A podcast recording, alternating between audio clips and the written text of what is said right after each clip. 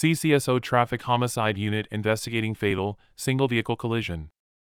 First responders arrived and found the single occupant of the vehicle deceased. On Friday, February 16th, at about 6:55 a.m., a citizen called 911 to report finding a collision near the 19400 block of Northeast Risto Road in Clark County.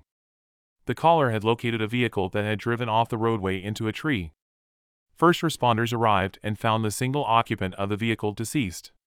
The Clark County Sheriff's Office Traffic Homicide Unit was called out to conduct an investigation. Family members of those involved in this incident have been notified.